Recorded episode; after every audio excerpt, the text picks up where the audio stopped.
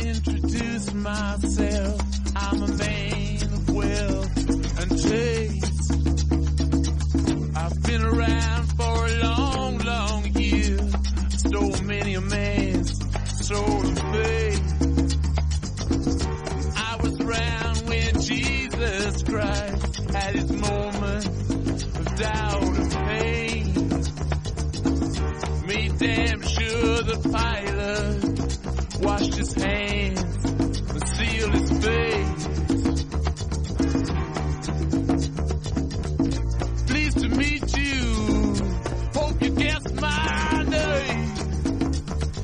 Γεια σας φίλοι και φίλες και καλώς ήρθατε σε άλλο ένα επεισόδιο του Conspiracy Club. Γιώργο, πώς είσαι, τι λέει; Γεια σου φίλε Δήμο. Καλά είμαι εσύ; Όλα καλά εδώ πέρα στη μαγευτική Αθήνα. Ο... Πέρασε η καταιγίδα αλλά δεν με άγγιξε εμένα. Άκουσα μόνο βροντές και εκρήξεις. Δεν έβρεξε. Έβρεξε για δύο ώρες. Α, Έκανε χαμό, χαλασμό κα- σε κάποιες χώρες γειτονιές μάλλον εδώ μακριά που τα παιδιά πεινάνε δεν νοιάστηκε για τίποτα τίποτα. Πα, πα, πα. και άκου τώρα τι έγινε, θα σου πω μια ιστορία τώρα γι' αυτό ε, εγώ συγκατοικώ με ένα κορίτσι που λέει ότι είναι μαζί μου Ναι, δεν συμβαίνουν αυτά, Δήμο, τι να κάνεις. και είχε, σηκώθηκε, ξέρεις, έγινε αυτό το πράγμα τώρα εδώ, κράτησε από τις 4 μέχρι τις 6 περίπου. Και έριχνε εκεί κεραυνούς, λέω, έκανε κρίξ τρίζαν τα παράθυρα, χαλασμός.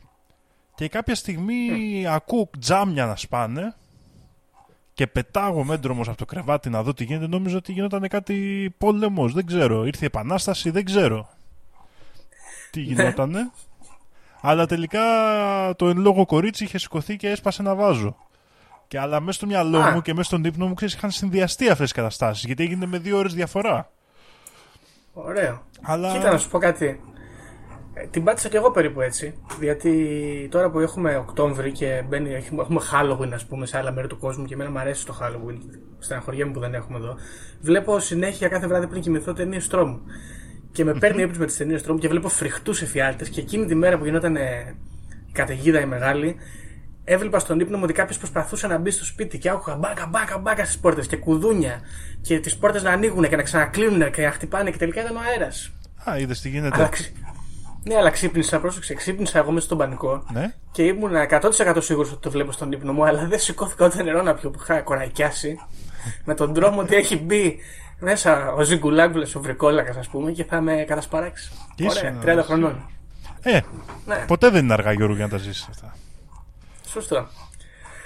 Μάλιστα. Λοιπόν, ε, θέλω να σου κάνω μια ερώτηση τώρα που γιατί σχολάρω και στο Facebook ταυτόχρονα. Πες μου, Γιώργο. Ε, δεν θέλω να ακουστώ έτσι περίεργος, αλλά για την ουρανία Μιχαλολιάκου, τι άποψη έχεις; Ε, Ουρανία Μιχαλουλιάκου. Ρε φίλε, να σου πω την αλήθεια, έχω... Δεν, δεν ξέρω ακριβώς γιατί ε, πρέπει να έχει προσφέρει γέλιο το οποίο νομίζω το έχω χάσει. Ναι. Κάτι TikTok, ε, είναι TikToker η Ουρανία Μιχαλουλιάκου. Δεν ξέρω, εγώ κατέβασα app για να τη βρω και δεν τη βρήκα. Σε κάτι παίζει μπάλα. Σε, κάποιο, σε κάποια εφαρμογή παίζει μπάλα και έχω ακούσει ότι είναι ε, και αυτή δημιουργός περιεχομένου φασιστικού βέβαια, όχι υγιεινού. Όπως είναι η Εντάξει. Χριστίνα Μπόμπα, ας πούμε, αλλά... Ναι, δεν ξέρω. δε- δηλαδή, ε, είναι ένα από τα άτομα που, ας πούμε, το έχω στο μικροσκόπιο, αλλά το έχω χάσει λίγο. Το έχεις χάσει λίγο. Εντάξει, οκ, είναι κάποιο μήνυμα εδώ κρύβεται πιστεύω. Εγώ Έχει, δεν το ναι, έχω δει. ναι, έχει μια τέτοια προδιάθεση η κατάσταση αυτή. Μάλιστα. Ωραία. Επίσης ε, θέλω να κάνω άλλη μια ερώτηση εδώ δεύτερη. Αν ας πούμε ε, προσάπταμε έτσι μια θρησκευτική διάσταση στο ζήτημα, ε, ποιο κόμμα από αυτά που τα τελευταία χρόνια έχουν μπει στη Βουλή πιστεύεις ότι θα ήταν καλύτερο να είχε ένα σατανιστικό υπόβαθρο; Κοίτα, νομίζω ότι ο σατανισμός γενικά ε, πάει με Πασόκ προσωπικά. Πασόκ, ε. Ναι. Δεν το περίμενα, Μάρε. Ωραίο. Γιατί; Γιατί, ρε φίλε, ε, το Πασόκ είναι αυτό που αποδαιμονοποίησε την απόλαυση. Σωστό. Δηλαδή, ξεπεράσαμε αυτό το συντηρητικό. Ε, πρωτο, δηλαδή και πρωτεργάτης ο ίδιος ο Αντρέας Παπανδρέου με την Πιπίνα, ξέρω εγώ, βγάλει την έξω στη Δήμητρα και τέτοια. Ωραίο. ε, μπουζούκια, τέτοια. Οπότε θα μέτραγε πάρα πολύ, ξέρω εγώ, εκεί που ο Άκης έχει ρίξει το βαθύ του το ζεμπέκικο μετά να φοράει το μαύρο του μανδύα και να σκάει, ας πούμε, σε μια... σε ένα κύκλο έτσι που να καλούν έτσι το βαθμό μέτη, τίποτα τέτοιο. Πιστεύω. Ωραίο, ωραίο είναι αυτή. Καλή προσέγγιση και ταιριάζει και με αυτά τα, τα, τις μουσικές επιλογές του Πασόκ, Ναι, ας ναι. πούμε. Δηλαδή, Αυτά τα έτσι, Καρμίνα τα- Μπουράνα, τα- ας πούμε. Τι είναι; Μπράβο, ωραίο, ωραίο. Μήπως, μήπως ε, βγάζουμε κάτι εδώ, Γιώργο.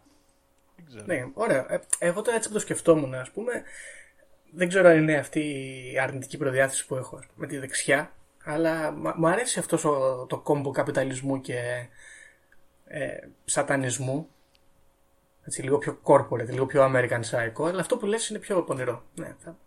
Κοίτα, θα, Μετακινούμε. θα μέτραγε και μια φάση, τύπου, δηλαδή και αυτό που είναι πιο συνωμοσία και θα το δούμε και σε, σ- σύντομα μάλλον σε επεισόδιο, λίγο με σατανιστικές έτσι, που high class elite και αυτό έχει μια φάση, συμφωνώ. Και Κάτι κρύβει εκεί Ναι, μέσα. ναι, Ναι, ναι. Βέβαια, λοιπόν, πρόσεξε τώρα να δεις για να μπούμε και στο πιστό.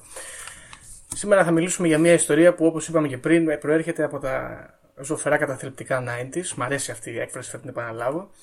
Ε, της Ελλάδος και μελετώντας αυτήν την ιστορία η οποία αφορά τους σατανιστές της Παλίνης, αυτή την αίρεση, ψάχνοντας εγώ τώρα στο διαδίκτυο, εκτός που με έχει με έχουν εγκλωβίσει τα cookies και μου πετάει συνέχεια κυροπήγια μπαφόμετ που τρέχουν, που τρέχουν τα κεριά για δάκρυα. Είναι ωραίο πονηρά.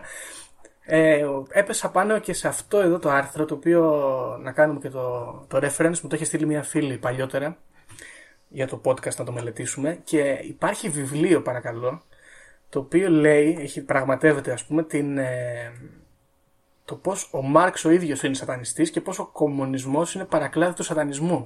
Οκ. Πώς φαίνεται. Ναι, γιατί λέει εδώ πέρα ότι οι κομμουνιστές με αυτή την, ε, αυτό το, την ανέλυξη ας πούμε του ατόμου και την, ε, το Ubermensch κάπως λίγο που προσπαθούν να κάνουν τον εργάτη ε, αμφισβητούν και έρχονται σε σύγκρουση με το Θεό τον ίδιο. Κάτσε, αυτό όμως κρύβει μια άλλη πολύ ωραία ιδέα από πίσω, ότι ας πούμε όλη η φάση του καπιταλισμού, φαντάζομαι, είναι από το Θεό βγαλμένη. Ωραίο. Αυτό, τέλεια ιδέα. Χάλια. Όχι, γιατί Ε. ε, νομίζω είναι πιο ενδιαφέρον αυτό. Από το, δηλαδή, γιατί άμα το πιστεύεις αυτό, εντάξει, ναι, ο κομμουνισμός είναι σατανισμός. Αλλά πώς έφτασες να το πιστεύεις αυτό το πράγμα; Ε, εντάξει, ας μην κρίνουμε τώρα. Δεν, Ναι, δεν, δεν δεν, ξέρω. δεν, δεν έψαξα να δω ποιο είναι ο συγγραφέας εδώ πέρα. Μου φαίνεται λίγο ύποπτος. Αλλά ο τύπος έχει μελετήσει ποίηματα του Μάρξ, γιατί έβγαζε ποίηματα ο Μάρξ παλιά. Και είναι λίγο περίεργα ποίηματα. Λέει εδώ πέρα κάτι γίνεται ο διάβολος και ο δημιουργός ε, που λέει και κάτι περίεργο. Εντάξει, Γιώργο, να σου πω κάτι όμως. Τώρα, άμα πάρουμε τα ποίηματα που γράφαμε εμείς και οι φίλοι μας και οι φίλες μας στο γυμνάσιο, όλα περίεργα ήταν. Όλα περίεργα, ναι. Και είναι και ερωτικά ποίηματα αυτά. Λοιπόν, λέει εδώ, ας πούμε, ο Μάρξ ότι ε, του, τον σαγίνεψε, λέει, του σαγίνεψε την καρδιά και οι αισθήσεις του έχουν εκτροχιαστεί. Οπότε λέει, έκανε συμφωνία με τον Σατανά Μμμ. και γράφει με κοιμωλία την. Ε, Πώς το λέει, το σημάδι και κάτι περίεργα τέτοια. Ε, πολύ περίεργα, πολύ περίεργα, σατανιασμένα πράγματα. Τέλος πάντων, ας μην κρίνουμε. Έχουμε και φίλους κομμουνιστές. Δεχόμαστε το σατανισμό από όπου και αν προέρχεται, περίπου. Δεχόμαστε το. Μπράβο, ακριβώς. Ναι, βέβαια θα στεναχωριόμουν να σου πω την αλήθεια αν ο σατανισμός ήταν καπιταλιστικό προϊόν. Γιατί το. έτσι, Μ' αρέσει το αισθέτικο. Κοίτα, νομίζω ότι τώρα για σατανισμό, βέβαια δεν ξέρω τι θα θέλω να μου πεις, γιατί παρόλο που την- τα ξέρω τα παιδιά έτσι σαν ονόματα τους σατανιστές της Παλίνης, ε, σατανισμό εγώ λίγο που έχω διαβάσει τύπου Άνταμ Λαβέη, καλά το λέω. Αυτός ο Ναι. Αμερικάνος εκεί που έλεγε κάτι ωραία. Αυτός ήταν ψηλοκαπιταλιστής φάση. Ε, Αμερική τώρα, όλοι τι έτυχε είναι εκεί. Ναι, ναι. Ο καλύτερος είναι Πασόκ. Τέλος πάντων, ε, οπότε ας ξεκινήσουμε. Ave Satana, Ave Domine Inferne Dimo και η ιστορία μας ξεκινάει το 1993 στην Παλίνη όπου τρεις νέοι συλλαμβάνονται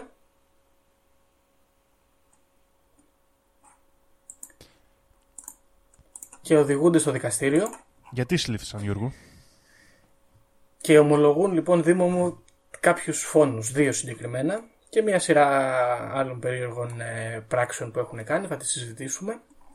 Τα τρία λοιπόν αυτά άτομα που αποτελούν και τους αρχηγούς αυτής της αιρεσης των σατανιστών της Παλίνης, είναι ο Ασημάκης Κατσούλας, ο Μάνος Δημητροκάλης και η Δήμητρα Μαριέτη. Αυτοί οι τρεις είναι τα κεφάλια. Ε, με αρχηγό τον Ασημάκη Κατσούλα, έναν ε, νεαρό έτσι ψηλό, όμορφο παιδί, παλικάρι, έτσι στιβαρό, ας πούμε, μια προσωπικότητα, έτσι, μια εμφάνιση δυναμική. Ωραίος. Ψήνει Ασημάκη Κατσούλα, Γιώργο. Έμπαινα. Γιατί διάβασα τώρα πρόσφατα ότι είχε αμφυλαξιστεί, άμα σε ενδιαφέρει. Ε, να κάνουμε και ένα spoiler εδώ για τους ακροατές μας και οι τρεις πλέον είναι ελεύθεροι. Ε, αλλά όπως λέγαμε και πριν την ηχογράφηση Δήμου μου, εδώ θα βγουν οι χρυσαυγίτες σε λίγα χρόνια τώρα οι σατανιστές να μην βγουνε. Καλά, Στην ναι. αρχαία.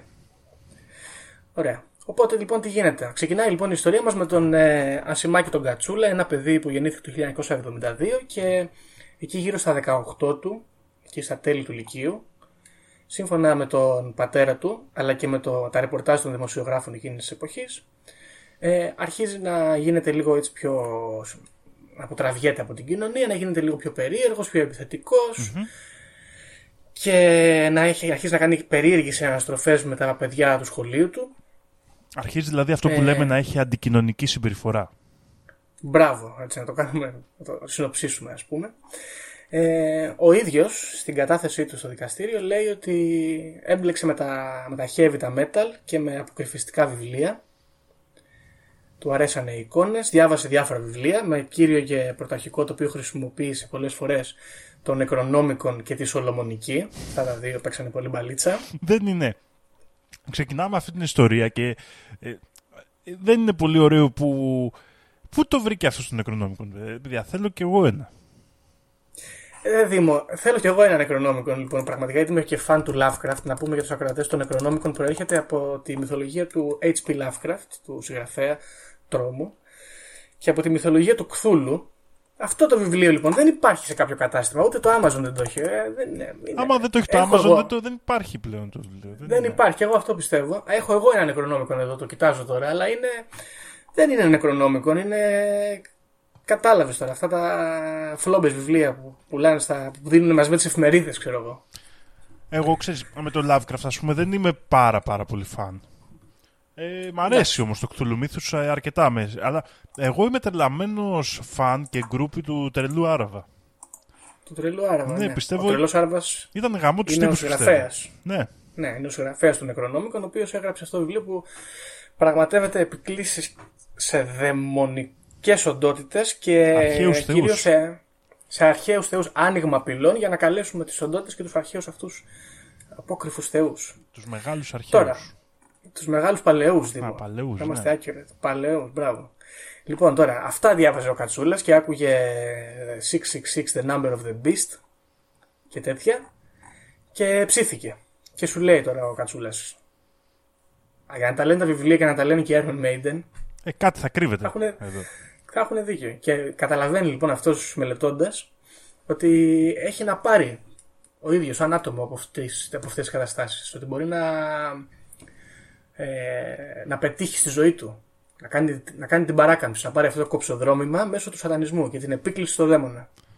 Πόσο ελληνικός σατανισμός και δαπίτικος είναι αυτός; Ωραίο, πονηρό. Δεν είναι πάρα πολύ ωραίο. Δηλαδή, πονηρό. φαντάζεσαι να καλούσε κανέναν αρχαίο θεό και να του έλεγε μια θυσούλα στο δημόσιο θέλω. Κοίταξε. Εγώ το πραγματευόμουν αυτό το συμβόλαιο με κάποιο δαίμονα. Και εγώ Γιώργο, γιατί δεν το λέω εγώ ειρωνικά. Ναι. Ε, κάτι τέτοιο μπορεί να ήθελε να κάνει κι αυτός. Ε, και προσπάθησε, λοιπόν, σύμφωνα με τις ε, μαρτυρίες του. Ε, έκατσε σπίτι του, ε, κλείστηκε στο δωμάτιό του, έβαλε heavy metal. Δεν μας λέει τι άκουγε, αυτό με στενοχώρησε γιατί είμαι fan του heavy metal και με ενδιαφέρει, αλλά δεν μας λέει. Ε, προσπάθησε λοιπόν να καλέσει το δαίμονα, αλλά ο δαίμονας δεν ερχότανε. Άρε γάμο το. Και λέει ο Κατσούλας, κάνει κάτι, κάνω κάτι λάθος, μήπως μήπως φταίω εγώ. Και ο δαίμονας του είπε ότι δεν φταίεις εσύ, εγώ φταίω. Α, Πρέπει να φέρεις και άλλους. Δεν γίνεται μόνο να με καλέσεις μόνο ένας, δεν έρχομαι. Οπότε το τελετουργικό ας πούμε, που έπρεπε να κάνει ο Κατσούλας κατάλαβε ότι απαιτούσε περισσότερα άτομα. Και αυτή λοιπόν η ιδέα, αυτή η σκεψη ήταν αυτή που τον οδήγησε να βγει στην κοινωνία τη μικρή τη δική του εκεί στην Παιανία Κάντζα Παλίνη και να βρει τους πρόθυμους αυτούς συνεργάτες του, τον Δημητροκάλη και τη Μαριέτη. Και πώς έκανε network- αυτό, δηλαδή, άμα είσαι σατανιστής, πώς κάνεις networking για να βρεις άλλους σατανιστές; Λοιπόν, ε, θα ξεκινήσω να σου περιγράφω πώς συνάντησα αυτούς τους δυο και θα, κατα, θα καταλάβεις και αργότερα γιατί δεν ήταν μόνο αυτοί οι τρεις, ήταν πολλά άτομα γενικά σε αυτό το καλτ ε, και περιγράφει πώς τους προσελήτησαν τους περισσότερους. Αλλά η φάση ξεκινάει λοιπόν με τη γνωριμία το 1991 το δεκεμβριο του 19χρονου τότε Κατσούλα με την ε, 15χρονη τότε Δήμητρα Μαριέτη. Ωραία. Ναι. Αυτοί οι δύο είχαν ε, γνωριζόντουσαν ας πούμε εμφανισιακά θα το πούμε από παλιότερα διότι η Μαριέτη είχε συνάψει κάποιο είδους ερωτική σχέση με τον Μάνο Δημητροκάλη, το τρίτο άτομο και συγχρονιζόσαν το με τον Κατσούλα στα μπαρ της περιοχής και είχαν μια έτσι τυπική επαφή ας πούμε. Ωραία. Έρχεται λοιπόν εδώ τώρα ο σατανάς, το δαιμόνιο και μπαίνει στον Κατσούλα και αυτό την ερωτεύεται τη Μαριέτη. Οπότε πάει λοιπόν ο Κατσούλας που ψάχνει ούτως ή άλλως να βρει άλλα άτομα για να καλέσει το δαίμονα και της εκμυστηρεύεται ότι την ψάχνει με το σατανισμό γενικότερα και διαβάζω νεκρονόμικον ε, και να σου πω και ακούω και λίγο ξέρω εγώ Μπέχεμοθ και τη βρίσκω με αυτά και άμα θέλεις άλλα σπίτι μου να σου δείξω τη συλλογή από σατανιστικά. Και αυτή πήγε. Και αυτή πήγε λοιπόν. Να, να λοιπόν είναι ντοκουμέντο εδώ για τύπο που έριξε κοπέλα με heavy metal. Λοιπόν, εδώ μαθαίνετε φίλοι οι ακροατές πώς να ρίχνετε κορίτσια επίσης μαζί στο podcast, έτσι μορφώνεστε Κοίτα, και για, στο dating. για νεκρονόμικον πήγαινα και εγώ σπίτι του. Ωραίο. Δεν ξέρεις ποτέ, μπορεί να έχει το original. λοιπόν, τώρα έχουμε εδώ την κατάθεση του Κατσούλα για το πώς έγινε αυτή η γνωριμία ας πούμε, στο σπίτι του. Και λέει, κάνω quote εδώ, έτσι. Ναι, ναι. Είχαμε απλώσει στο δάπεδο ένα μαύρο πανί, στο οποίο ήταν ζωγραφισμένη η πεντάλφα και στις πέντε άκρες της είχαμε στερεώσει πέντε μαύρα κεριά αναμένα. Η Δήμητρα λοιπόν στεκόταν γυμνή πάνω από την πεντάφ- πεντάλφα και γύρω της τα κεριά έκαιγαν, ενώ αυτός στεκόταν όρθιος από πάνω από το πανί και κρατούσε μία λίμα που έμοιαζε με σπαθί. Πήρα το νεκρονόμικο στα χέρια μου και άρχισα να διαβάζω. Ε, αυτή τέλος πάντων καθόταν από κάτω και είχε κλείσει τα μάτια της και κάποια στιγμή αυτός τελείωσε τη μίση. Αυτή σηκώθηκε, τον φίλησε και ντύθηκε. Γιατί ήταν, όπως προείπαμε, γυμνή η Μαριέτη. Τώρα εδώ Πώς σου φάνηκε; η πρώτη σκέψη που μου ήρθε είναι τι μαλακίες έκανα εγώ 19 χρονών. Ψήθηκες, έκανες σατανιστικές τελετές με κάποιο κορίτσι; Σε αυτό το όχι, λέω γιατί δεν έκανα τέτοια. Α, δεν Ναι, το αυτό ξέρω είναι, ότι... Θα, θα, θα έκανες. Ναι, δηλαδή δεν μπορούσα να φανταστώ ότι θα μπορούσε να συμβεί αυτό. Πρόσεξε όμως τώρα, γιατί εδώ. εδώ- Μέχρι εδώ έτσι, γιατί παρακάτω η ιστορία σκουραίνει, αλλά μέχρι εδώ πάνε ωραία τα πράγματα. Ναι, περίμενε όμως, γιατί εκτός από το διάβασμα που έχω κάνει, ε, τη βρίσκω με το να βλέπω και βιντεάκια και όπως έβλεπα παλιά το Χαρδαβέλα, έκατσα και είδα όλο το, το, το, το ρεπορτάζ το αστυνομικό του Star, του Αντένα, δεν ξέρω που ήταν, στην νεοσύστατη τότε ιδιωτική τηλεόραση. Και η Μαριέτη, σε μια συνέντευξή της τηλεοπτική, δίνει άλλη εξήγηση για το πώς έγινε αυτό το πράγμα. Α, για πες. Contradictory εξήγηση μάλιστα. Γιατί λέει ότι εγώ τάχα λέει με τον ε, Δημητροκάλη, τον τρίτο της παρέας, και με πήγε εκεί ο Κατσούλας να μου πει και ε, τι ακριβώς πώς τη βρίσκει μετά δαιμονικά, και της είπε ο δαίμονας να τα φτιάξει με τον Κατσούλα. Και αυτή δεν ήθελε. Δεν είχα σκοπό, λέει εγώ. Παρά τη θέλησή μου έπρεπε να τα βρω με τον Κατσούλα. Καταλάβες. Αυτή τι επικοινωνία είχε με το δαίμονα ή είχαν κάνει, τα είχαν κάνει πλακάκια ο Κατσούλας με το δαίμονα ας πούμε και παίζανε μπάλα παρέα. Ο, ο Κατσούλας τα είχε κάνει πλακάκια με τον δαίμονα από ό,τι φαίνεται και όταν πήγε αυτή σπίτι του να δει τον νεκρονόμικον, της είπε ο δαίμονας: Πάρε τον Κατσούλα, πάρε τον Κατσούλα. Και αυτή δεν μπόρεσε Και να αυτή τη τι να αφήσει. Ναι, σου λέει Ε, τι να κάνει, να έχει το δαίμονα. μικρό τι να κορίτσι κάνεις. ήταν κιόλας. Οπότε λέει και, και μάλιστα λέει η, η Μαριέτη ότι τη βάτεψε ο Κατσούλας. Α, άρα εντάξει τώρα αυτό δεν είναι τόσο ωραίο.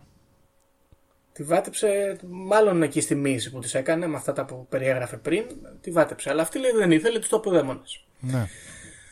Εντάξει, τέλος πάντων εδώ θα κρίνουν οι ακροατές ποια η ιστορία μοιάζει πιο πιστευτή. Γίνεται αυτό το πράγμα, τα φτιάχνει αυτή λοιπόν με τον Κατσούλα και μετά, αφού τα φτιάχνει με τον Κατσούλα, πηγαίνει και του γνωρίζει εκ νέου πλέον, κάνουν μια δεύτερη επαφή, πιο έτσι, εις βάθος ας πούμε, επαφή, με τον Δημητροκάλη. Δηλαδή κάτσε τώρα, αυτός πήρε το κορίτσι και το κοριτσι Του πήγε του άλλου. και του λέει το κορίτσι έλα σου γνωρίσω και τον πρώην μου. Ναι, ο οποίος δεν είναι πρώην της εκείνης σε αυτή τη φάση, είναι, είναι τριολέ. Καταλαβες. Α, είναι τριολέ θανάτου. Θανάτου κυριολεκτικά εδώ μεταξύ.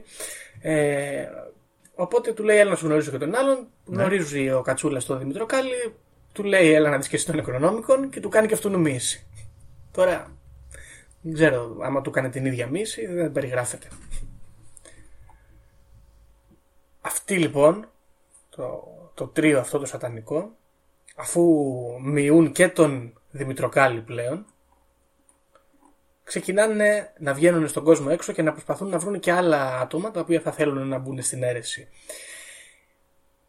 Βέβαια, σύμφωνα με τον Κατσούλα, ξέρουμε και πώς έγινε η, η μοίηση του Δημητροκάλη. Πήγανε, λέει, στον ημιτό, όλα τα αποκρυφιστικά στην Ελλάδα γίνονται στον ημιτό, στην Αττική μάλλον, ε, και πάνε σε μια περιοχή που λέγεται Σέση, δεν την ξέρω εγώ, είναι 5 χιλιόμετρα λέει από το Κοροπή, και πηγαίνουν σε ένα μέρος και βάζουν, βγάζουν ένα σκυλί, το ακουμπάνε σε, ένα, σε μια πέτρα, το κόβουν, το δένουνε, του κόβουν το λαιμό με ένα τσεκούρι και πίνουν το αίμα του. Εντάξει, αυτά ωραία είναι να μην πολύ γίνονται. Αυτά καλό είναι να μην γίνονται, ναι, ισχύει, συμφωνώ. Εντάξει, τώρα, ρε φίλε, οι άνθρωποι κάνουμε πολλά τρελά, αλλά καλό είναι να μην, αυτή την τρέλα να μην την περνάμε και στα ζώα. Δηλαδή, όντως, μεταξύ μας να τα βρίσκουμε κάπως. Εντάξει, μεταξύ μας να σου πω κάτι, το δέχομαι κάπως γιατί ξέρω εγώ. Έτσι είμαστε. Ναι. Τέλος πάντων, το, το μακελέψανε εδώ με το σκυλάκι. Πάει το σκυλάκι. Το ακραίο είναι ότι του πίνουν και το αίμα. Εμένα αυτό με ανατρίχιασα λίγο, να σου πω την αλήθεια. Σε χαμερό, ας πούμε. Τέλος πάντων. Αυτοί λοιπόν τώρα, αφού έχουν μοιηθεί και οι τρεις, αρχίζουν να πηγαινουν στα σχολεία. Γιατί οι, οι άλλοι δύο είναι και μικρότεροι του Κατσούλα και πηγαίνουν ακόμα σχολείο. Ναι, ναι. Πάνε λοιπόν στο σχολείο και σύμφωνα με τις μαρτυρίες ε, πάλι στις συνεντεύξεις που έκαναν στα, στον αντένα παιδιά, ε, τους προσέγγιζαν και συγκεκριμένα λέει ο Κατσούλας, ο οποίος ήταν πολύ καπάτσος τύπος και πονηρός και επιβλητική μορφή, πήγαινε έτσι ψηλός και ωραίος που ήταν και τους έλεγε, τους μίλαγε, τους έπαιρνε κουβέντα και μπορούσε να καταλάβει πάνω κάτω τι τους προβλημάτιζε και άρχιζε να τους κάνει αυτό το reverse psychology, δηλαδή εγώ ξέρω τι πρόβλημα έχεις και ξέρω και πώς να το λύσεις. Έχω εδώ ένα δαίμονα σπίτι, όπου αν έρθεις εσύ και υποτάξεις την ψυχή σου σε αυτόν, στον νεοσφόρο, θα σου λύσει τα προβλήματα. Ξέρω, θα γράψεις καλά χωρίς να διαβάσεις. Παραδείγματος χάρη. Θα τη ρίξεις τη Μαρία από το γάμα 5. Και, και έπιανε αυτό, μάζεψαν δηλαδή αρκετούς Και ακόλουθους. πηγαίνανε διάφοροι λοιπόν, ναι, και κάνανε μίσεις. Όπου στις μίσεις που κάνανε, ε, γενικά αυτοί οι δύο βατεύανε κοριτσάκια. Αυτή ήταν η φάση. Τα μαρκά λέω.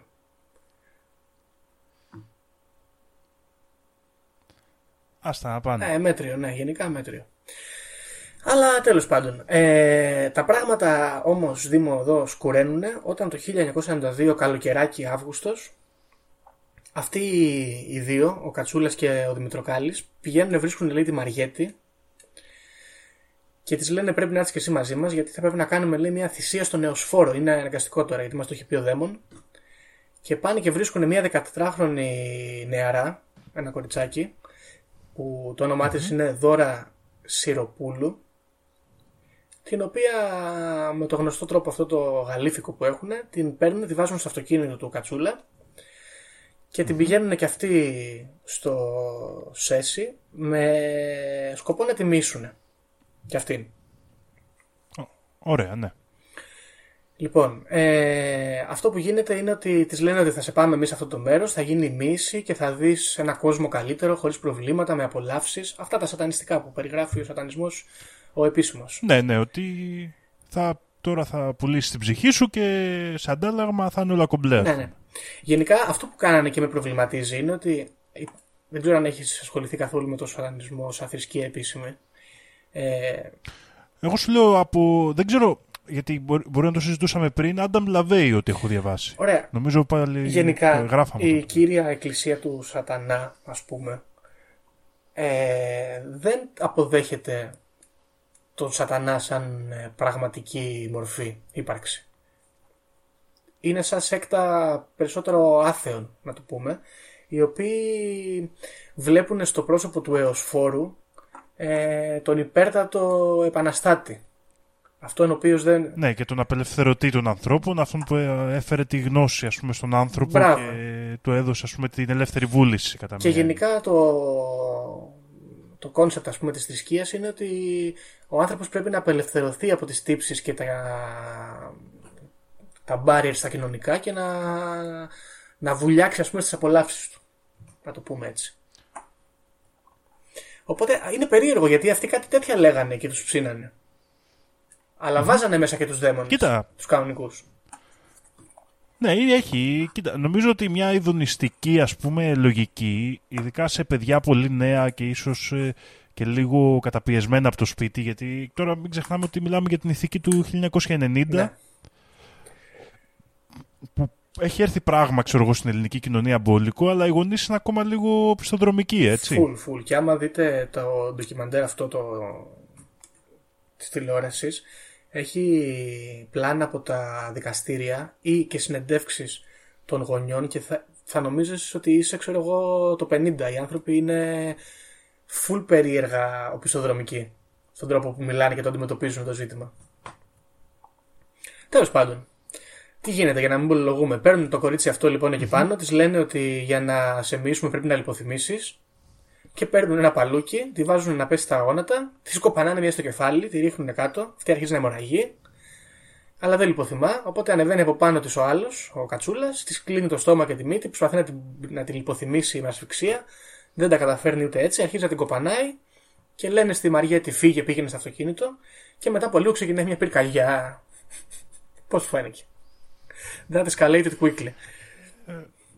Π- πολύ quickly είναι η αλήθεια και επίσης ε, είναι από τις πρώτες ιστορίες ε, που νομίζω έχουμε τόσο πολύ πληροφορία για το πόσο δύσκολο είναι να κάνεις αυτά τα πράγματα. Ναι, Τώρα θα μου πεις ε, αυτό που κάνεις είναι λίγο άσχημο γιατί το παίρνεις λίγο ξεσυνδέεσαι από αυτό που συνέβη. Αλλά η αλήθεια είναι ότι είναι τόσο τραγικό γιατί είναι όντως τόσο ατσούμπαλα τα πράγματα. ατσούμπαλα και αυτοί από ό,τι φαίνεται ήταν και ερασιτέχνες αρκετά σε αυτά που προσπαθούσαν και θέλανε να κάνουν. Μα εντάξει Γιώργο να σου πω κάτι, παιδιά ήταν, Παιδιά. ξέρω εγώ, δεν ήταν... ε, Ναι, σωστό κι αυτό. Βέβαια ήταν πολύ οργανωμένοι, θα δούμε παραπέρα. Τα κάνανε εννοώ με μια ψυχραιμία τα πράγματα. Ε, αργότερα λοιπόν στις καταθέσεις τους αυτό που λέγεται είναι ότι τη σκοτώσανε και βάλανε φωτιά στο σώμα της για να μην υπάρξουν ε, ίχνη πίσω. Βέβαια αυτό δεν πήγε πολύ καλά, κάηκε το δάσος εκεί πέρα, ξέφυγε η φωτιά. Τις πήραν τα πράγματα και τα πετάξαν σε κάτι υπονόμους. Η Μαριέτη ισχυρίζεται ότι αυτοί αφού τη σκοτώσανε οι άλλοι δύο, ε, ασέλγησαν και στο πτώμα της. Ε, ε, πολύ κακό aesthetic θα πω εγώ. Οκ. Στην καλύτερη, έτσι Ναι. για να το πω light. Ε, ναι, τέλος πάντων. Το χειρότερο λοιπόν έγκλημα που συμβαίνει αργότερα και είναι και η αρχή του τέλους αυτού του καλτ είναι η δεύτερη δολοφονία που συμβαίνει ε, με ένα άλλο κορίτσι το οποίο ήταν μεγαλύτερο σε ηλικία λέγεται, κάτσε να βρω το όνομά της Μ, Γαριφαλιά Γιούργα 28χρονη ε, ήταν αυτή ε, σύμφωνα με τις ε, καταθέσεις και των τριών ήταν μια πολύ όμορφη γυναίκα με πολύ όμορφο σώμα λέει και ξανθιά που ήταν ένα target group για αυτούς την οποία Α, είχαν και συγκεκριμένα γούστα. Είχαν δηλαδή. γούστα, ναι, οι ακραίοι. Ε, την οποία την, ε, την πήραν με το αυτοκίνητό τους και σε ένα ίδιο concept με το προηγούμενο την σκοτώσανε και αυτοί. Αλλά η Μαριέτη καταθέτει ότι το πλάνο ήταν να τη σκοτώσουν μεγάλη εβδομάδα για να χαροποιήσουν το δαίμονα περισσότερο και να πάρουν ακόμα μεγαλύτερη δύναμη. Απλό. Ναι, οκ. Εντάξει, μέτριο αυτό, ας πούμε. Η- η- η- ε, όλη, σε όλη αυτή την κατάσταση και η Μαριέτη μέσα που από ό,τι καταλαβαίνω μετά το πήρε λίγο. Αυτή πήγε να το παίξει λίγο σε φάση και καλά. Εγώ ήμουν με πλήση εγκεφάλου. ας πούμε. Κάπως έτσι, ναι. Αλλά ε, σε όλη αυτή τη φάση αυτοί θεωρούσαν ότι είχαν επαφή με το δαίμονα, έτσι; Ε, ότι έπαιρναν αυτό ανταπόκριση. που είπανε και στις καταθέσεις τους ήταν ότι ε, ναι, έπαιρνε ανταπόκριση από το δαιμονικό πλάσμα αυτό. Τώρα πώς ξέρω τι γίνεται λοιπόν. Βρίσκουν αυτή την κοπέλα στην Αλεξάνδρα στη στάση λεωφορείου. Της κάνανε και stalking δηλαδή. Ναι. Αυτή ήταν η καμαριέρα στη Μεγάλη Βρετανία. Και σταματάνε με το αυτοκίνητο του, νομίζω του Κατσούλα, αν δεν κάνω λάθος. Και με ψεύτικες ταυτότητες που ένα άλλο παιδί, ο Μπάμπης Ζάβρας, φίλος του ε, Κατσούλα και του Δημητροκάλη, που ήταν και αυτός μέλος αυτής της αίρεσης τη σατανιστικής, τους είχε φτιάξει ψεύτικες αστυνομικές ταυτότητες.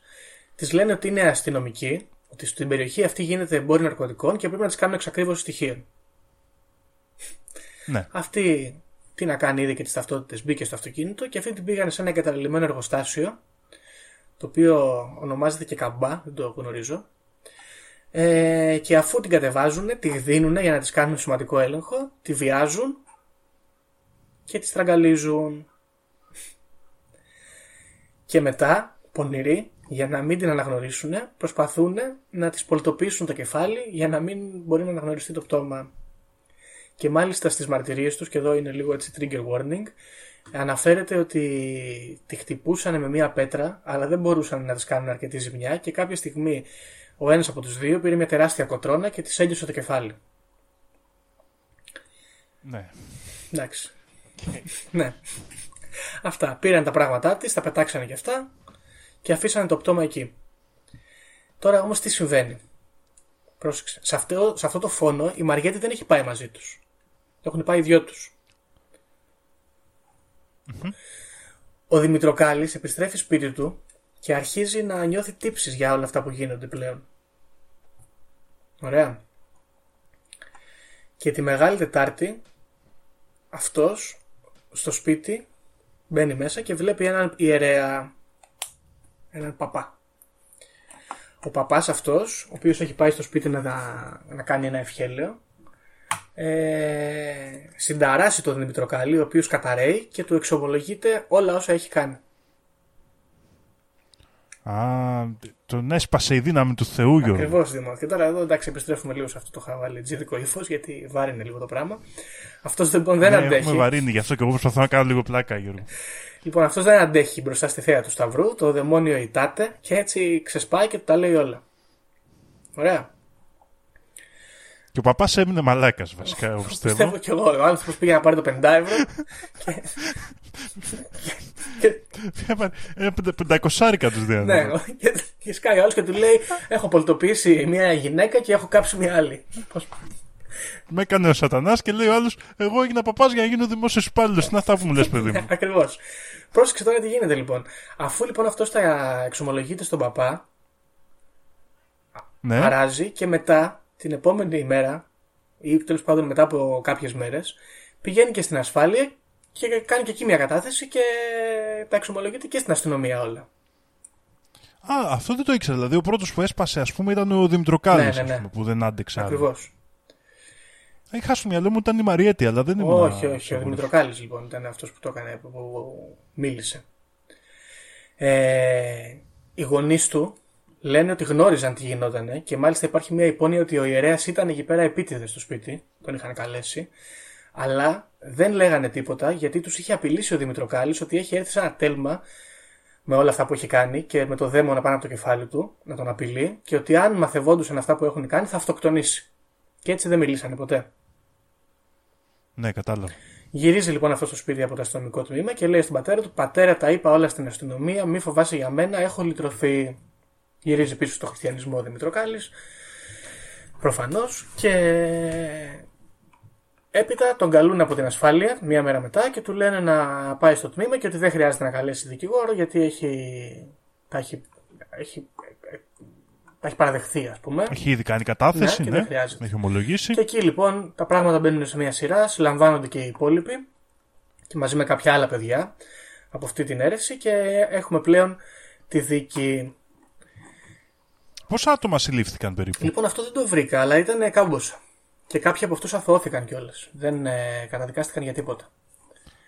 Ναι, ναι. Γιατί αυτό που κατάλαβα εγώ είναι ότι σε αυτή την αίρεση, παρότι είχαν πολλά άτομα τα οποία τα εκμεταλλευόντουσαν αυτά τα ηγετικά στελέχη, ας πούμε, ε, δεν τους μπλέκανε όλους τόσο πολύ στα πολύ βαθιά αποκρυφιστικά που κάνανε.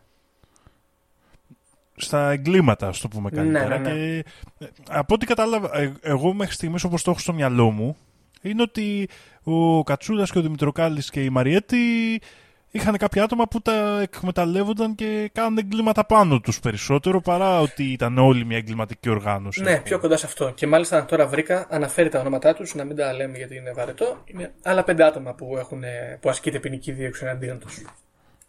Ναι, ναι. Λοιπόν, γίνεται η δίκη. Να πούμε έτσι και για το τρίβια της ιστορίας ότι η Μαριέτη έχει για δικηγόρο τον Γκούγια, και συγγνώμη που βρίζω, ενώ ο, Κατσούλης, ο Κατσούλας παίρνει για δικηγόρο τον Πλεύρη. Πώς σου φαίνεται. Πο- πολύ ωραίο, δυναμικό είναι. Δυνατό, έτσι. Ο οποίος Πλεύρης όντας και ναζιστής ε, Και γνωστός και αντιχριστιανό. γνωστός αντιχριστιανός, πιστεύω ότι θα συγκινήθηκε με την σατανιστική ας πούμε, έκταση που έχει πάρει το ζήτημα και ψήθηκε. Λοιπόν, πριν από τη δίκη να πούμε ότι η αστυνομία καθώς ξεκινά τις έρευνες βρίσκει κάποιες υπόγειες κρύπτες εκεί στην Παιανία, μάλλον τους υποδεικνύουν αυτοί, όπου μέσα αυτοί έχουν κέρινα ομοιώματα με ανθρώπους, φωτογραφίες κομμένες, καρφίτσες πάνω βουντού, ε, κάτι κεφάλια από κούκλες που τις έχουν εντύσει με νηφικά περίεργα, κάτι, κάτι τέλος πάντων έτσι πολύ ε, σπούκι πραγματάκια. Και πολλές λέει φωτογραφίες και από κόμματα τέλος πάντων ε, χάρτινα, στα οποία έχουν απομονώσει πρόσωπα και από κάτω γράφουν, ξέρω εγώ, χειρόγραφα να μην χαρίσει την ευτυχία σου και διάφορα τέτοια. Κάτι τέτοιες κατάρε, ας πούμε. Κατάρες, ας Κατάρες, ναι. Και μέσα σε όλα αυτά, και αυτό έχει πλάκα, ας πούμε, είναι ότι βρίσκεται και ένα κέρινο ομοίωμα του Παναγιώτη του Γιαννάκη. Πώς σου φαίνεται; Του Του μπασκετμπολίστα. μπασκετμπολίστα, βεβαίως. Τον οποίο αργότερα του, τι δεν τους- του κάνανε βουντού, λέει, και υπάρχει και σχετικό α, άρθρο σε- και συνέντευξη εφημερίδα. Ήταν παίκτης του Πανιωνίου τότε. Γι' αυ- Γι' αυτό έκοψε τους χιαστού ο άνθρωπος. Λες, μπορεί ο Δαίμον να ήταν αυτός που έφταιγε. Δεν ξέρω. Ε, αργότερα επίσης από αυτό, μετά από ένα 24ωρο βασικά, ε, σκάει κλιμάκιο παπάδων. Ωραία, ο Μητροπολίτης λέει Μεσογείων και Λαβρεωτικής Αγαθόνικος, ο οποίος μαζί με άλλους πέντε πηγαίνει και κάνει εξορκισμό στη σπηλιά και αυτό υπάρχει και βίντεο να το δείτε. Θα το κάνουμε ε, link από κάτω. Και αυτό θέλουμε να πούμε τώρα στους απλούς παπάδες που μας ακούνε.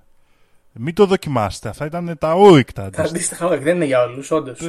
της ιεραποστολής. Δεν είναι για όλους. Μην κάνετε βλακίες και έχουμε κανένα. απελευθερωθεί κανένα δαιμόνιο και μπλέξουμε. Ισχύει, δεν είναι για να... Αυτά είναι δύσκολα πράγματα και να το πω κιόλας ότι ψάχνοντας να βρω διάφορα έτσι τσιτάτα εξορκιστικά και σατανιστικά στο Google, όλα λένε Don't try this at home.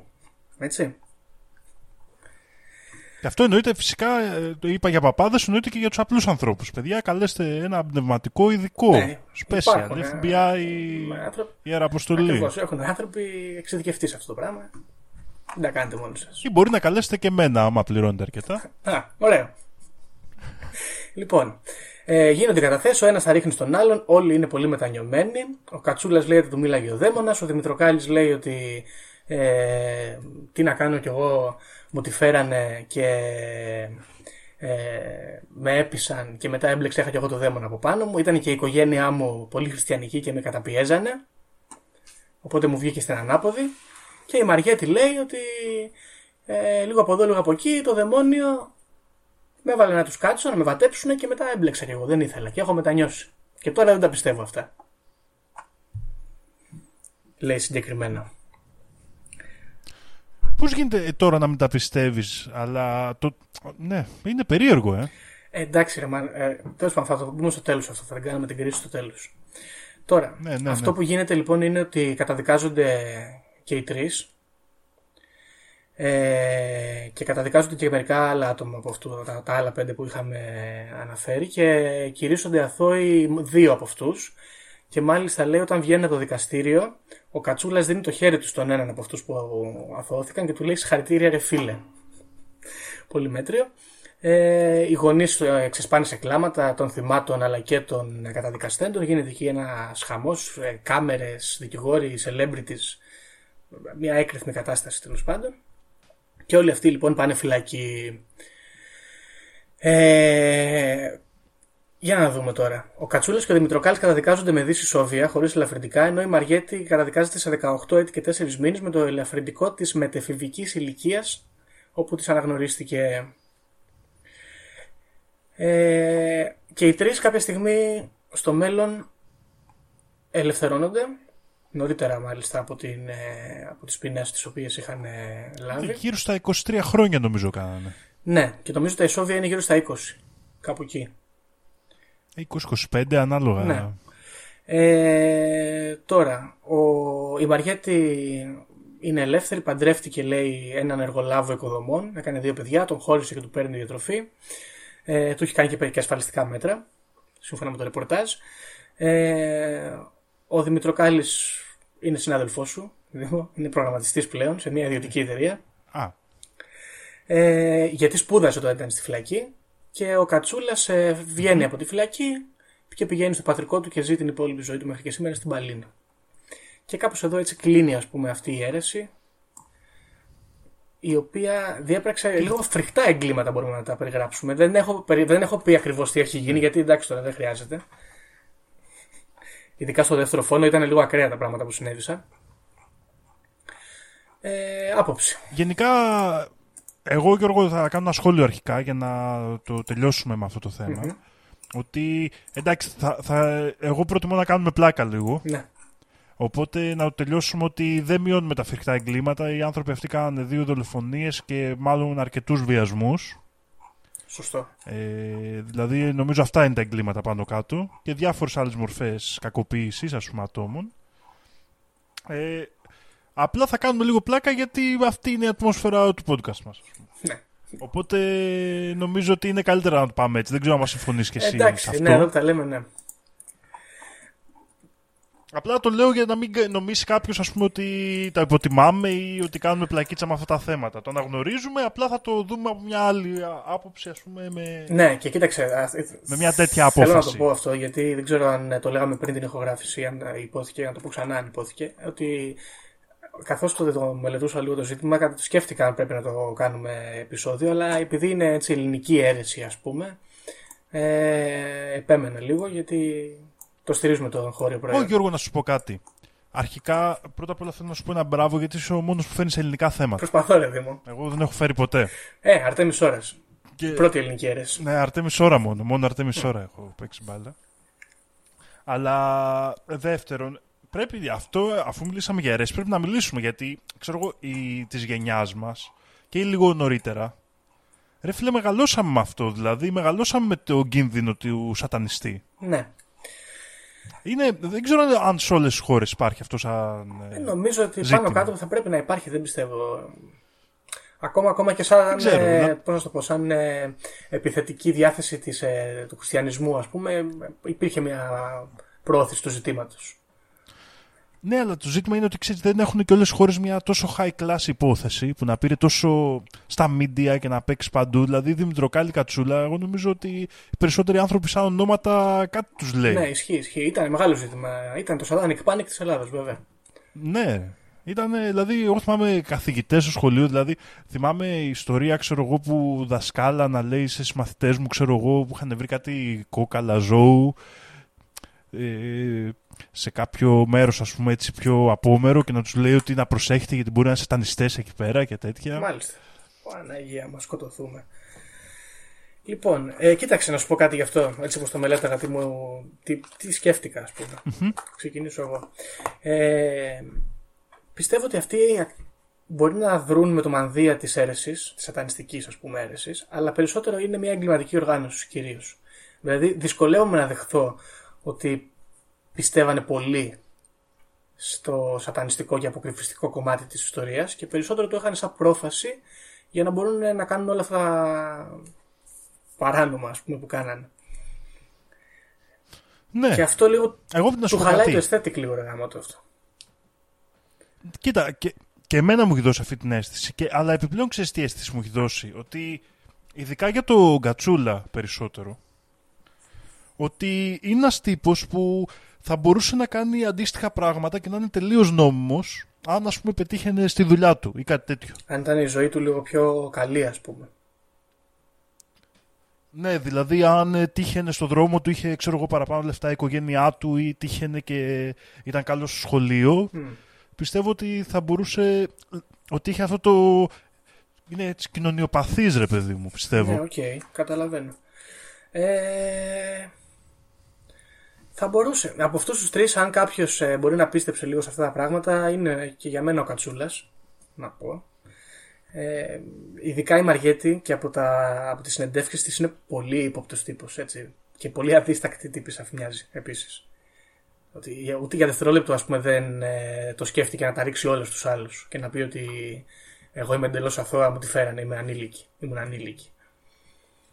Ε, ο Κατσούλας. Ε, Εντάξει, τώρα αυτό επειδή ήταν όντως ανήλικη, Γιώργο. Ήταν, ναι, αλλά και οι άλλοι ήταν. Δεν μπορείς να ξέρεις γιατί δεν ήταν πολύ μεγαλύτερη. Ξέρω εγώ, ήταν τρία χρόνια μεγαλύτερη. Σιγά. Ναι, συμφωνώ μωρέ. Απλά ξέρεις, αυτά μπορεί να είναι και το... η τακτική του δικηγόρου, ας πούμε.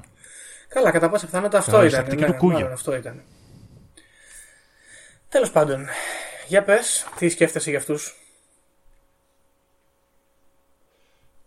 Κοίτα, σκέφτομαι ότι αρχικά το νούμερο ένα σε αυτή την υπόθεση που θεωρώ σημαντικό είναι ότι αυτοί γίνανε μάγκες επειδή κάποια παιδιά τους πιστέψανε. Ναι, σωστό. Και γι' αυτό, νομίζω αυτό είναι το πιο σημαντικό και στο, είναι το κομμάτι στο οποίο μοιάζει με αίρεση παρόλο που δεν υπάρχει το aesthetic το ωραίο. Ότι το πουλήσανε σωστά και εκμεταλλευτήκανε κόσμο, ξέρω εγώ, ε, με πολύ άσχημους τρόπους. και δεν ξέρω πώς θα, τι θα μπορούσε να αλλάξει ώστε να μην συμβαίνει αυτό. Καταλαβες; Αυτό εμένα με προβληματίζει αυτή την αίρεση. Να μην είναι ας πούμε τόσο κακουργηματική η δράση τους ας πούμε.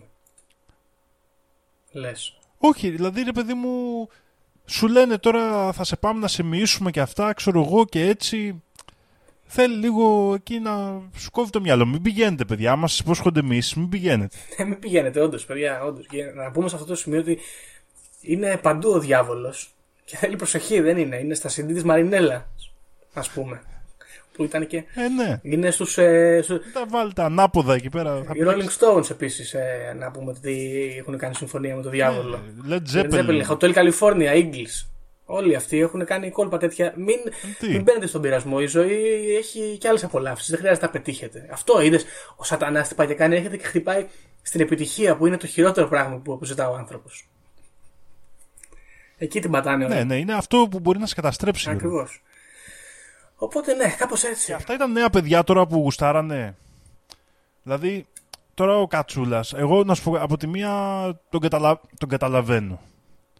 Ήταν ένα παιδί που ξέρω εγώ ήταν έτσι λίγο μυστήριος πιστεύω. Ψήθηκε εκεί με τους σατανάδες και μόλις είδε ότι πουλάει αυτό το πράγμα, πώς να σου το πω, πιστεύω ότι έγινε άπλιστος από την επιτυχία. Ναι, μάλλον κατάφερε όντως να πετύχει αυτά που σαν νεαρός ας πούμε είχε στο μυαλό του σημαντικά και ναι, το καταχράστηκε. Τι ήθελε οι γυναίκες, ήθελε κόσμο. Ναι, ναι, και, και ξέφυγε εκεί πιστεύω ρε παιδί μου. Δηλαδή παραδόθηκε τελείως. Και αυτό είναι, ε, έχει πλάκα γιατί άμα το σκεφτείς είναι χριστιανική ας πούμε ε, ιστορία. Ποια άποψη; Από την άποψη ότι έπεσε μέσα στα πάθη του και τον κατέστρεψαν, ας πούμε, μέσα στην αμαρτία που τύχτηκε. Α, είναι σαν, ας πούμε, σαν διδαχή, ας πούμε.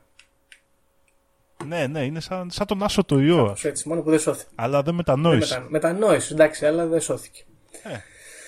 Μάλιστα. Λοιπόν, οπότε από άποψη aesthetic ε, θα πάρει κάποιους πόντους πιστεύω λόγω του σατανισμού που είναι έτσι καλό aesthetic γενικότερα. Αλλά γενικά έτσι από τη δράση τους νομίζω ότι δεν πάει πουθενά. Είναι πολύ άσχημο αυτό που έγινε όλο. Δεν ξέρω αν συμφωνείς. Ρε φίλε, αυτό είναι, είναι λιγότερο αίρεση και περισσότερο να πούμε πανκ συμμορία. Κατάλαβες. Αυτό; Είναι το. Εμένα μου αρέσει αυτό. Ναι, εντάξει, είναι λίγο. Είναι εγκληματική οργάνωση που είναι και της μόδας τώρα. Είναι. Ναι, αλλά το δίνω και στο, το, στο δίνω ότι ήταν πιτσιρικάδε και ότι ήταν. Ήταν φάση γειτονιά, δηλαδή εγώ κάπως έτσι το σκέφτομαι. ναι, απλά δηλαδή... και μια τύπησα έτσι. Ναι, αυτό ήταν, αυτό ήταν η μαλακία και αυτό είναι που τους χάνει δηλαδή στο δικό μου αισθέτη. Ναι. Αλλά το εφηβικό του πράγματος σε μένα μου δίνει πόντους. Σου δίνει, λες, ε. Ωραία. Λοιπόν, ναι, ξέρεις ναι. τι δεν κάναμε, πιστεύω και θα έχει πλάκα έτσι. Έστω και σαν inside joke. Ε, τώρα που τελειώνουμε νομίζω με τι αιρέσει, δεν θα πάμε και πολύ μακριά. Ποιος από τους φίλους μας πιστεύεις ότι θα έμπαινε σε αυτή την αίρεση; Θα του λέγεις, ξέρω εγώ, την ιστορία και θα λέγει έμπαινα. Ε, εντάξει, χω, χωρίς τους φόνους, έτσι, χωρίς τους φόνους. Ναι, χωρίς τους φόνους. Δηλαδή μόνο στο σατανιστικό και στην απόλαυση. ναι, ναι. Στην ηλικία το, την τωρινή ή σε ηλικία αντίστοιχη; Εντάξει, έτσι όπως τον ξέρω. Γιατί έχει σημασία Όπως τον αυτό. έχεις γνωρίσει συνολικά, ας πούμε. Δεν ξέρω, δηλαδή, να μην μπούμε ονόματα. Α το συζητήσουμε μετά. Θα το συζητήσουμε μετά, λες. Εντάξει, οκ. Έχεις, έχεις, Ναι, ναι, έχεις ναι. άποψη πάντως. Έχω, έχω. Ωραία, ναι. μάλιστα. Οκ. Ωραία, αυτά δεν ξέρω, έχεις να προσθέσεις κάτι άλλο; Κοίτα να δεις, ε, η ιστορία πάνω κάτω αυτή έχει, εντάξει, ε, έχει ωραίο setting αρχικά. Ναι. Ε, δεν ξέρω. Ε, Όλα τα ελληνικά. Είναι αρχή 90. Όλα τα ελληνικά είναι καλά, πιστεύω. Είναι αρχή 90, είναι εκεί στα ξεχασμένα μέρη, ρε φίλε. Δεν ξέρω. Ε, δεν τα πήγανε καλά τα Δεν τα παιδιά. πήγανε. Κάναν μαλακίες. Δεν, τα, πε- δεν πετύχανε το αυτοί. Λες, οι περισσότερες αιρεσίες μήπως δεν, δεν πάνε πολύ καλά τελικά. Τώρα έτσι που τις μελετάμε. Καλά, εννοείται. Μόνο σε εντολόγοι νομίζω πάνε καλά. Ε, εντάξει, εγώ θα, τους- θα, θα βάλω γελαστή φατσούλα ας πούμε, στο, στην έκθεση των Heaven's Gate. Εγώ πιστεύω ότι τα καταφέρανε. Μακάρι και εγώ το ελπίζω, αλλά εντάξει. Κοίτα, ε, να σου πω κάτι. Πάλι πάμε στο. στο το Heaven's Gate ήταν μια αίρεση που επέστρεφε τα πράγματα στον εαυτό της. Ναι, σωστό είναι αυτό. Και, και σου, δημι- σου δημιουργεί μια εκτίμηση αυτό. Δηλαδή, αυτοί δεν επηρέαζαν άλλους ανθρώπους. Ναι, μόνοι τους θέλανε. Ωραία. Ναι, και αυτό, αυτό το είναι τίμιο. Δηλαδή, τώρα, άμα είναι ένας βουδιστής μοναχός, ας πούμε, και αυτό μαστιγώνεται, ε, εντάξει, μπορεί να σε πιάνει ένα και να λες ε, πώς πήγε το παιδί εκεί πέρα και τα κάνει αυτά, αλλά από την άλλη λες, το κάνει για πάρτι Ναι, του. ό,τι θέλει ο καθένας, δεν κρίνουμε εμείς. Δεν είμαστε εδώ να Ναι. κρίνουμε. Μάλιστα. Ενώ εντάξει τώρα αυτοί που είναι εγκληματίες και απλά βάζουν και μια, ένα πρόσταγμα δαίμονα από πάνω, πάντα όπως και να το κάνεις είναι λίγο ξενέρωτο. Λίγο ξενέρωτο. Συμφωνώ. Λοιπόν, τώρα να πούμε έτσι για τους ακροατές ότι άμα βάλεις το. Τη συνε... Έχει κάνει μια συνεργασία η Μαρινέλα, τα έχει πει ο Τζίμις ο Πανούσης, δεν τα βγάζω στο μυαλό μου αυτά. Είχε κάνει μια συνεργασία Ναι. με, το... με τον Κώστα το Χατζή που είναι η Αχοβάς. Οπότε δεν ξέρω εδώ τι παίζει με το Σατανά. Ε, και μπήκε ο διάολο στο CD τη. Άμα το βάλεις ανάποδα και ύστερα και ύστερα, μα δεν υπάρχει ύστερα το τραγούδι, βγαίνει το δαιμονικό μήνυμα Σατανάς μαζί, σε λούπα. Σατανάς μαζί, σα... ναι, πώς σου φάνηκε. Επίσης τον Παπακοσταντίνο έχει μπει, άσε με να κάνω λάθος.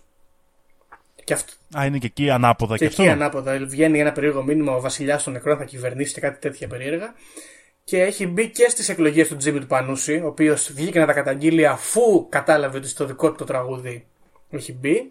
Του το είχαν περάσει μέσα. Ναι, ε. Σατανάς Αίδο Ξάση βγαίνει στο, στο εκλογές. Σάτανα Αίδο Ξάση. Πολύ τρομακτικό.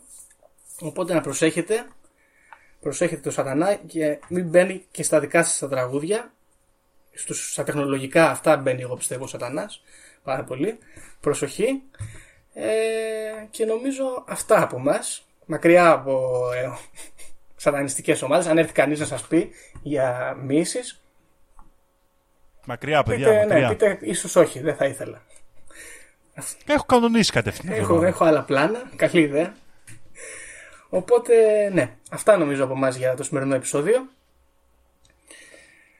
Ναι. Ε, και θα σας αφήσουμε με το παρακάτω μήνυμα. Η νόμινε μάγνη Dei Nostri Satanas. Αντίο φίλοι. Γεια σας. Οι δικές μου γνώσεις, χωρίς να έχω διαβάσει, χωρίς να μου έχει πει κανείς, είναι ότι τα σύμπαντα είναι 7. Αν διαβάσεις, θα σου πούνε τα σύμπαντα είναι άπειρα. Εγώ σου λέω είναι 7. Γιατί; Γιατί αυτές είναι οι γνώσεις μου.